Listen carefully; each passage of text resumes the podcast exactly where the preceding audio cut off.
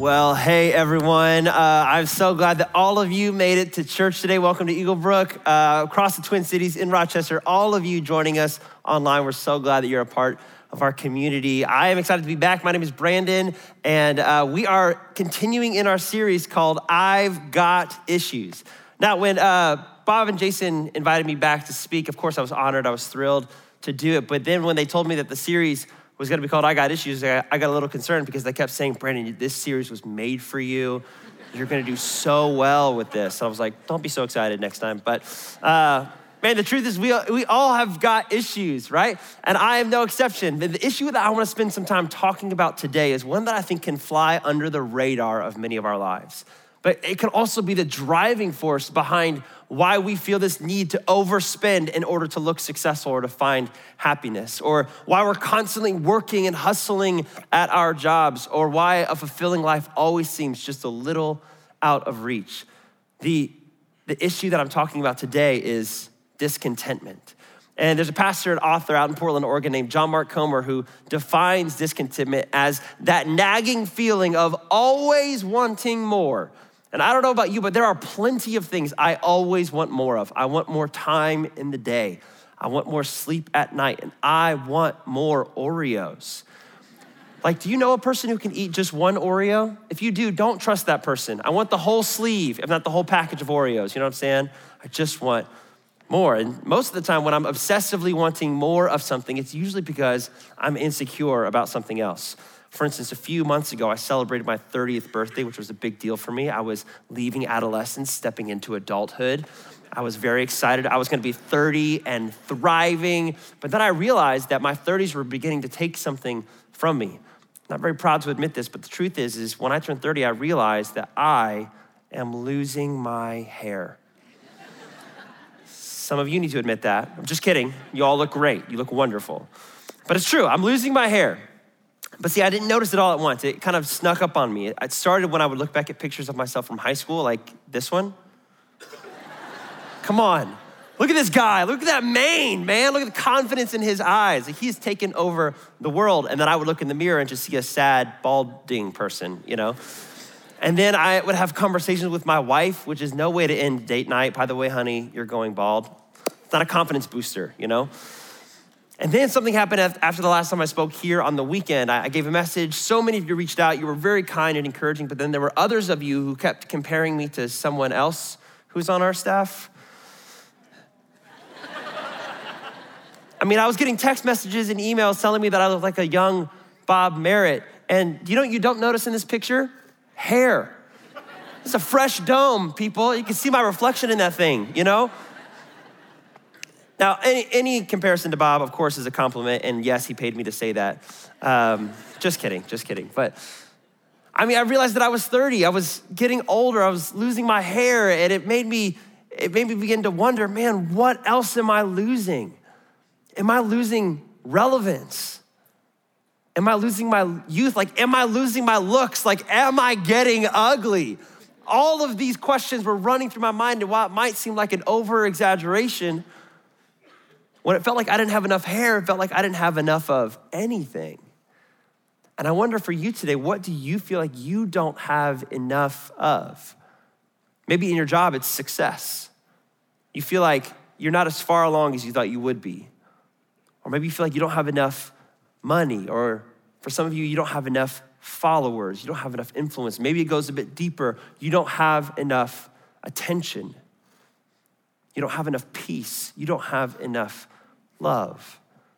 See, most of us probably feel like we don't have enough of something. That's not really the problem. Wanting more of things isn't always a problem. The problem is when our contentment is dependent on gaining more and more, that we become discontent with what we have and what we've been given. And so today, what I want to do with our time together is I want to talk about two real killers to your contentment and how you can avoid them. The first killer of your contentment is comparison. There was a man in the Bible named Solomon, and the Bible talks about Solomon as the wisest man to have ever lived. And this is what he had to say about the dangers of comparison. He said, Jealousy is like cancer in the bones. And jealousy really is anytime that we compare our life or what we have to what someone else has and end up wanting their life more than our own. And Solomon is saying that that kind of lifestyle is like cancer in the bones. It's gonna kill something eventually. The, my first memories of dealing with the problem of comparison happened to me when I was in high school, because that's when I began to primarily define myself by what I was not like or what I didn't have. Like I joined the basketball team when I was in high school, and I quickly realized that I am not like the athletes. I didn't look like them, I couldn't play ball like them, I didn't smell like them, I just wasn't like them. And so I went the other direction. I joined an honors math class, and I quickly realized that I was not as smart as my parents said that I was. They set a very high bar, just couldn't reach it. And then I joined all these social clubs that my school had to offer, and I quickly realized that I am not extroverted enough to like that many people all of the time. Like, I just don't know extroverts how you do it. It's exhausting, seriously. But see, what happened is I started to resent those people. You know, those people who, was, who are always succeeding at school or at sports or in social situations, just in life in general. And I grew bitter I lost enthusiasm for I, I never celebrated any of their achievements because it felt like it was an insult to me. See, slowly comparison started to chip away at my contentment because that is what comparison does. Comparison is that thing that pushes us back to Instagram, Facebook, to, to look at them, whoever they are for you, and their new car, their new TV, their new kitchen, their new countertop, their new sink, their new garage, their new boat, their new life.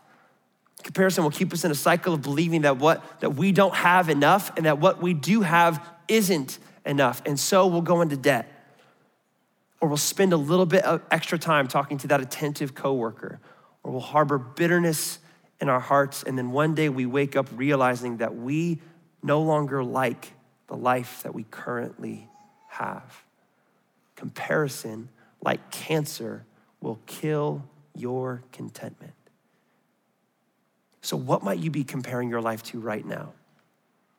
For some of you, as silly as it might sound, it really is something on Facebook, Instagram, Pinterest, where everyone's life looks like a perfect DIY project and yours looks unfinished.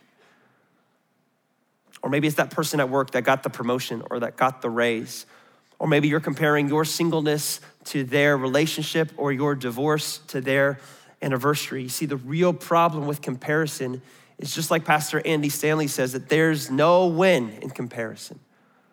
When Solomon was an old man looking back on his life and all that he had learned, he comes back to this idea of the dangers of comparison.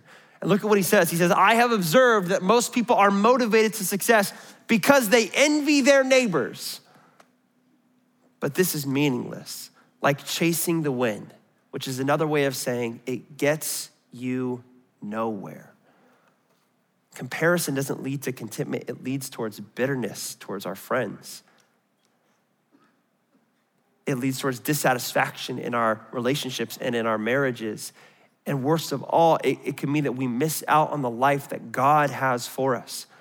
I mean, what if you and I were so busy comparing what we don't have to what they do have, that we miss out on the life that God has for us. So, friends, if we want more contentment in our life, a good place to start is by recognizing what we compare our life to and how it affects the way that we live. Does it leave us bitter, angry, alone? And there, we start to kill comparison before comparison kills our contentment. The second real killer to your contentment is chasing more. When I was a kid, I played T ball, and I was by far the most uninterested kid on the team. Okay? I never knew what the score was. I couldn't hit the ball to save my life. Mind you, it was on a tee right in front of me. And winning or losing made zero impact on, on my mood. I just didn't care. My coaches didn't know what to do with me. Anytime we were in the outfield, they would hand me a glove and say, Brandon, your position is just run as far as you can away from home plate. Just keep going. Just, just go. That's your position. So that's what I would do. I would run, and then once I got there, I would just kind of let my mind wander. You know, when's lunch gonna be? When can I sit on the couch? Are there gonna be juice boxes? If not, what's the point? This whole thing. And then when I ran out of things to think about, I got bored, you know, like little kid bored, bored. I would throw my mouth wide open and look at the clouds. Other coaches would notice this and they would tell their players, hey, try to hit the kid with the open mouth looking at the clouds. When the ball came my way, I didn't know what to do. I just swat at it like it was a bee, you know? I remember my coaches calling a timeout and bringing me together and say, Brandon, if you ever want to catch a ball in your life, you have to quit being bored and stay focused on the game that you are playing. And I remembered that because I think it's just good advice for life, because I think so often we get bored with our lives. We get bored with our jobs. We get bored with our families. We get bored with our marriages. We get bored with our stuff. And then we start to wonder, man, what would it be like to have something better? A better job, a better place to live, a better marriage, a better TV, a better phone. And that, that promise of better will inspire us to chase after more more money, more time away from home, more sex, more influence, more boats, more garages, more homes, more, more, more. Solomon again told a short story about a man who was caught up chasing more. And he begins the story by telling us that he was alone. He didn't have any brothers and he didn't have any sons. Uh, and so that meant that no one was going to inherit his wealth after he passed away. And to us, we might kind of gloss over that, but that was a really big deal back then because it wasn't just about passing your money on to someone, it's about passing your legacy. It was a status symbol to have someone to inherit your wealth when you passed away. And without that, there was no real reason to kill yourself by working because there was no point really. But Solomon tells us that, that for this man, there was no end to his toil and his eyes were not content with his wealth. Have you ever had one of those days where you have a full day of work and you get to the end of it and you're like, what did I even do today? You know, you get up early, maybe you get a workout in, you, you go to the office, you, you send the emails, you take the meetings, you get the kids out of bed, you get them dressed out of the house, you pick them up at the right time, make sure everyone is fed, and you get to the end of the day and you're thinking, like, what day even is it? I, what did I accomplish, if anything, today? That's the kind of feeling that this guy has in Solomon's story. He's working, he's hustling, he's gaining more money. And at the end of it, he asks himself a crucial question. A question that I think if you and I got in the habit of asking ourselves, it would completely change our perspective on where contentment really comes from. He asks himself this For whom am I toiling? Why am I depriving myself of enjoyment? Friends, let me ask you who are you working for, really? Who are the achievements for? Who are the accolades for? What are you trying to prove, and who are you trying to prove it to? Because the truth is, for some of us, we're still trying to gain the approval of a father or a mother or a mother in law or a father in law. Some of us are still caught up silently competing in our hearts with a sibling, a coworker, someone who exists on Facebook or Instagram. We're still trying to have their life because that that'll make us happy. The tragic truth of that kind of chasing is that even if we got more of what we were looking for, it wouldn't leave us any more content. Or, like Solomon said, this is meaningless. It's a miserable business. Meaning, the people who have that, this kind of lifestyle don't grow in contentment, they grow in misery. And notice that Solomon isn't giving us a command here. He's not telling us something that we should or shouldn't do. He's telling us how life really works. In other words, Solomon is telling us that chasing more always leads to more chasing. Now, now hear me, this doesn't mean that God doesn't give us things to enjoy in our life. Notice his question Why am I depriving myself of enjoyment? Chasing after a better marriage, chasing after doing well in your job, chasing after things that will bring a pure sense of joy into your life, those aren't wrong. But when that becomes the center of your life, when all you want is to gain that one thing or to have that one status, then you'll be happy. That's when your chasing will never, ever end. So, if comparison doesn't bring a sense of contentment and chasing more doesn't bring contentment, then where does contentment really come from? Well, friends, the whole reason I'm here today is to tell you this that contentment comes from Christ. Christ is the ultimate gift given to you and to me so that we might know what it means to live our everyday life with a true sense of contentment. Or, like Jesus himself said in John 16, I have told you these things so that you may have peace or a sense of fulfillment or a sense of contentment in your life. Because in this world, you will have trouble. But take heart, for I have overcome the world. See, Jesus is reminding us that in this world, we will be discontent. There might come a moment where you do get passed over for a promotion or a raise, where you will have to wait to get into a relationship that leads to marriage, or you will have to wait to get pregnant or have children of your own,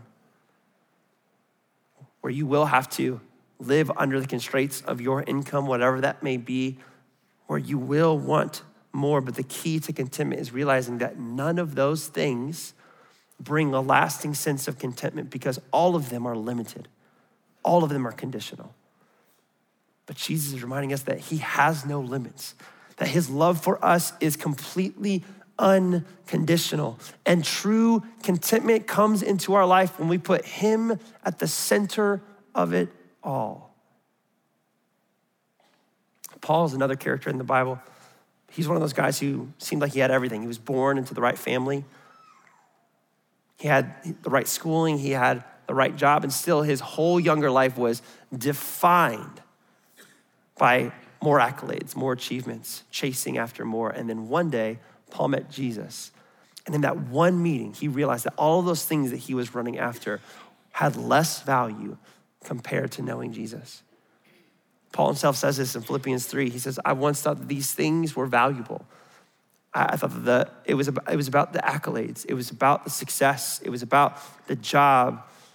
But now I consider them worthless because of what Christ has done. Yes, everything else is worthless when compared with the infinite value of knowing Christ Jesus, my Lord. And he goes on to say, For his sake, I have discarded everything else, counting it all as garbage so that I could gain Christ and know him. This is really strong language from Paul, but really what he's trying to say is that when Christ is at the center of our lives, everything else is put into its rightful place. And life only gets out of balance when we put the job first, when we put the thing first, when we put the, the, the achievements first. Life gets out of balance. And you know, I can tell you that with a certain sense of confidence because I've been there. A few years ago, my wife Kelsey and I, we lived in Ohio. And the reason we lived there is because I had a job that I loved. I was going after it with everything I could. I was taking every opportunity, I was working extra hours, and in the meantime, my wife needed me because she was at the lowest moment of her emotional health. She was really struggling. What she needed was to move back to Minnesota to be with her family where she grew up at a familiar place with her husband beside her so that she could heal and that she could grow. But that meant that I would have to give up chasing that dream in Ohio and move back to Minnesota, where when I compared it, didn't seem like there was anything for me there. And I honestly wasn't ready to go. one night, my wife sat me down and she told me, Brandon, I have to move back. And it's up for you to figure out if you want to come with me or not.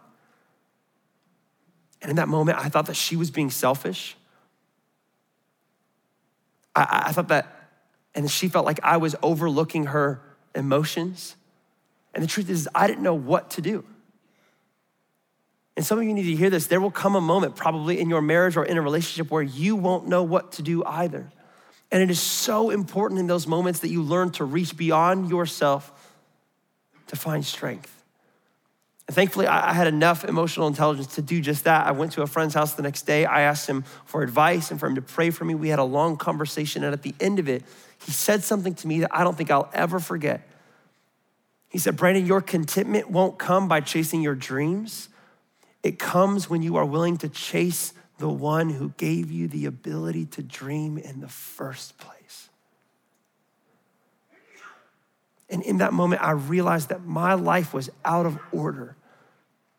That I've been putting this job first. And then I was trying to put my marriage first. And all of that didn't make me any more content. I still felt more confused. But what I needed to do was put Christ at the center of my life so that he could become my strength so that he could be my contentment. And this is again a lesson that Paul learned so well in Philippians. He says, I have learned how to be content with whatever I have. I know to, how, what it is to live on almost nothing or with everything. And he goes on to say, I have learned the secret of living in every situation. That's what I needed. Some of you need that today too. That secret, how to live in any situation, whether it's with a full stomach or empty, plenty or little. And here's the secret I can do everything through Christ who gives me strength. I can live in any state. I can work at any job. I could have any income. I could have any TV, any house. I can be in any relationship because that's not what I'm chasing anymore. I'm not chasing the accolades. I'm not chasing the achievements. I am chasing Jesus, and He puts everything else in my life into perspective. Friends, so often when we're in the middle of a difficult season or a confusing time in our life, that's when we really begin to compare because everyone else's life looks so much better than ours. That's when we start to chase more because we think if we could just get one more thing, if we could just get one win for ourselves, then we'll be happy. But if we can learn in those moments to put Christ at the center of our life, He will put everything into perspective. Because what I didn't know when I was living in Ohio is that if I hadn't have listened to my friend, if I hadn't committed to my marriage, if I hadn't tried to put Christ first every day, imperfectly, yes, but tried to put him at the center of my life, then I would be stuck somewhere in Troy, Ohio. And friends, my encouragement to you today is don't get stuck. Don't get stuck in a life of comparison. Don't get stuck chasing more, thinking that it will bring you more happiness. Instead, may you be set free when you put Christ at the center of your life and allow Him to be your contentment, allow Him to be your prize. And so often, that moment of putting Christ at the center of your life, it happens with a decision. It happens when a moment when you say, I'm done with the chasing, I'm done with the comparing, I'm putting Christ at the center. And right now, I want to invite you across all of our campuses to do that as we celebrate and receive communion. And so at all campuses, you can begin to pass the elements. And as the elements are being passed around, the, the band is going to come back onto the stage. We're going to sing one last song together. And once you receive the elements, go ahead and just hold on to it for a little bit. And I'll invite you to take it in just a moment. But as things are being passed around, hear me. The, the reason we do this, the reason we receive communion is because it is primarily a reminder. It's a reminder uh, that God loved us so much that he sent his son into the world so that he might die on a cross, so that you and I could be forgiven and that you and I could receive a new life. You see, the bread that we eat reminds us that Christ's body was broken for us. And the cup that we drink, it reminds us that Christ shed his blood for us. And so, as you take communion today, may, may you use this as an opportunity to remember what God has done for you. Take a moment and thank Him.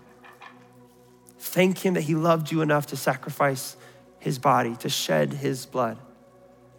Thank Him for your forgiveness and let it fill you with contentment. So, friends, right now at all campuses, let's take a moment and receive communion together.